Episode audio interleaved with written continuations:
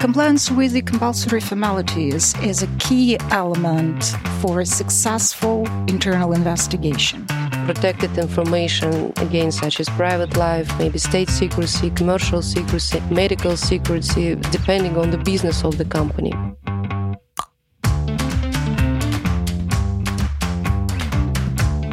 Good morning. Welcome to Alrud podcast, Be Aware and Share. I'm Irina Anyukhina, partner of Alrud Law Firm. I'm here today with Anastasia Petrova, my colleague, who leads on labor and employment issues as well as on data protection and cybersecurity. And I would like uh, to suggest discussing key implications in Russian legal environment with respect to internal investigations in Russia. Anastasia, no one would like to discuss how the process of internal investigations goes. However, in terms of legal environment, what do you think the key practical aspects are here in Russia with regard to conduct of internal investigations? Thank you, Irina. Hi, everyone. So, actually, I think that the main point, the first point to consider with respect to internal investigations in Russia is that we don't have any specific legislation for conducting the internal investigation. We have data privacy laws, we have employment laws, we have Russian constitution, and all this uh, legislation environment influence the investigation process. And uh, usually it influences it in a very restrictive manner for the employer, as it is very employee and individual protective. So, usually our clients prefer to conduct internal investigations in Russia based on their global policies and standards.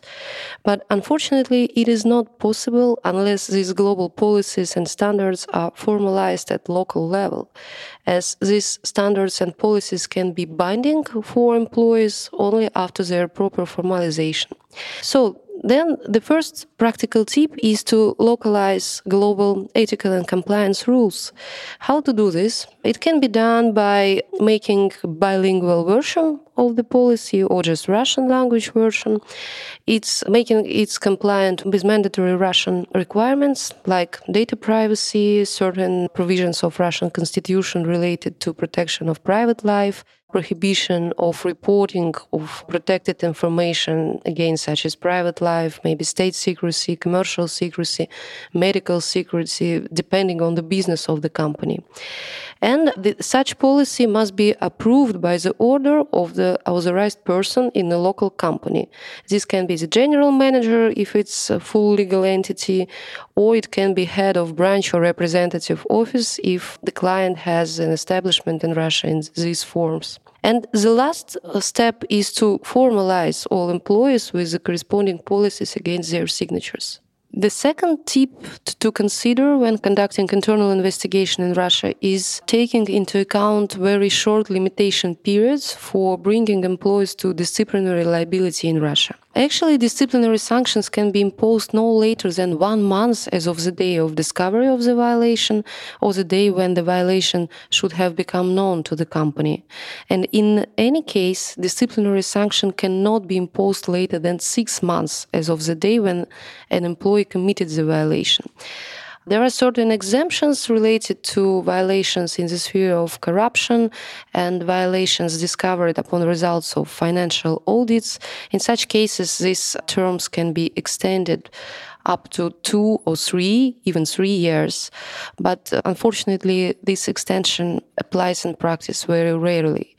So employers must take into account these quite short limitation periods if they wish to discipline employee potentially. And the third tip is to understand that under Russian law, employees are not obliged to cooperate with investigators. They are not obliged to respond to their questions and to take invitations to participate in the interviews. And in order to make these obligations binding for local employees, employers shall in advance think of how to properly describe their job duties in employment contracts, job descriptions, and local policies in order to, to be able to ask employees to cooperate with the investigators if this will be required. So I think these are three main things to consider when conducting internal investigations in Russia. Thank you, Anastasia. Compliance with the compulsory formalities is a key element for a successful internal investigation. Now, when it goes about um, collected information, it is likely that such information will comprise personal data. In Russia, is it necessary to obtain uh, the consent of the employee or the employees? And what do you think worth doing in case uh, the consent is withdrawn? It's very good question, a very sensitive question for our clients. I would say yes, in, indeed, we must obtain employees' consent for, in most cases, when we conduct internal investigation. This is because during the internal investigation, employee data is normally transferred to third parties, such as affiliated companies, investigators, maybe some law firms or some other contractors and consultants that assist during this process. So Russian labor code requires obtaining employees' consent in case his or her data is transferred to third parties. And that's why this is a must. And such consent must be obtained in writing. Written consent must contain a number of, uh, of the elements uh, mandatory for this consent. And uh, in some cases, it becomes really complicated to obtain such consents as it's quite a long paper which contains the purposes of data processing, which contains the list of all third parties who will obtain the data in course of the internal investigations.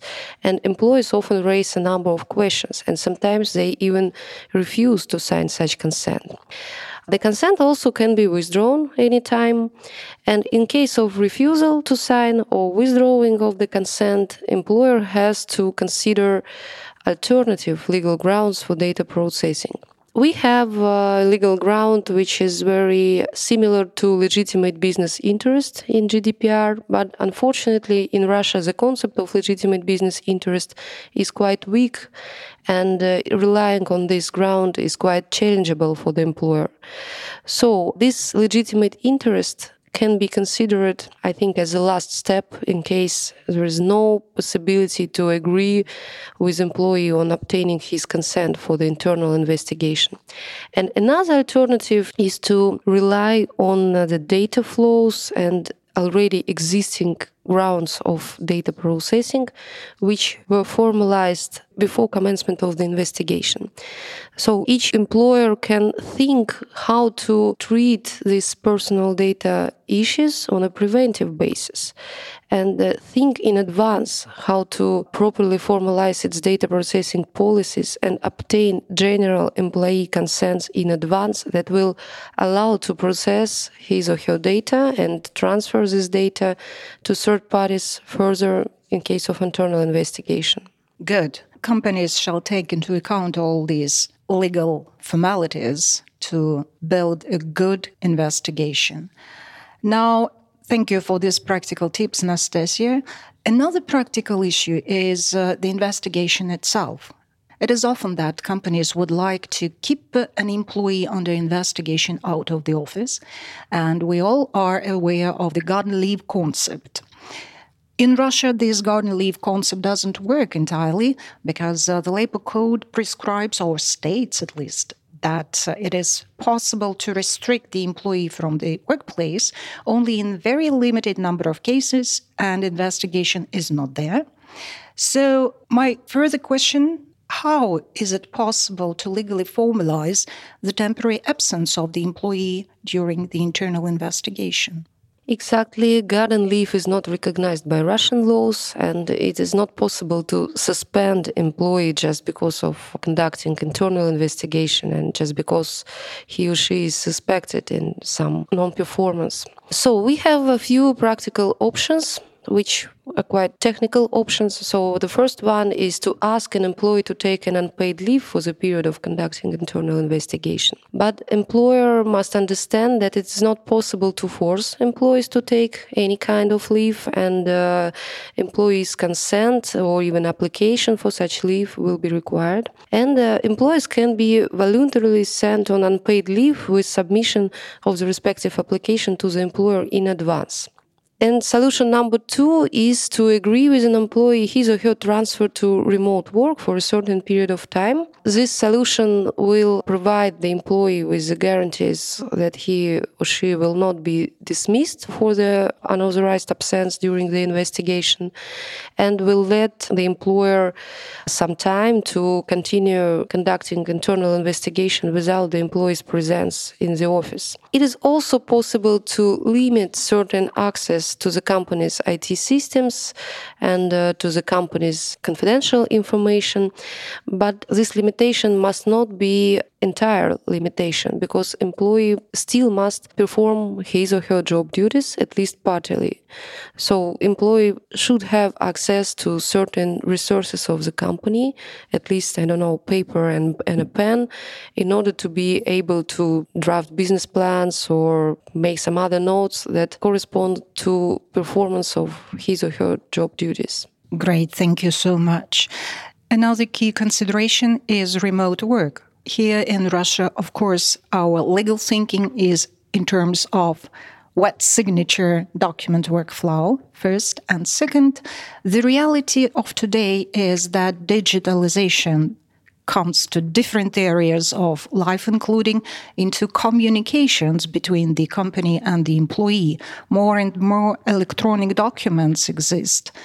How do you think it is possible to organize internal investigation remotely and uh, what is uh, necessary to take into account when doing it so I think the main issue here that digital communication between uh, employee and employer is not binding unless it is prescribed by local policies, procedures, and employment contract with employees. So, in order to make this the results of such distant investigation enforceable, and in order to make the orders of the investigators binding for employees, the company should have local policies containing procedures and rules on digital communication and digital documents exchange between employer and employee.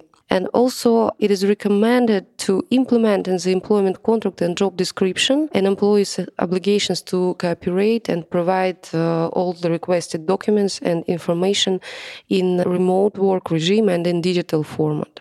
Thank you for our conversation, Anastasia, and highlighting key practical issues of internal investigations in Russia. We see that compliance measures taken on a preventive basis are the must have for smooth conduct of the internal investigation. Such compliance measures include uh, implementing local policies on compliance, procedures, obtaining employees' consents, formation of legal landscape for personal data collection processing, and um, permanent compliance monitoring of employee performance that allow, at the end of the days, to meet the limitation periods for potential enforcement actions in case a breach or non compliance is revealed.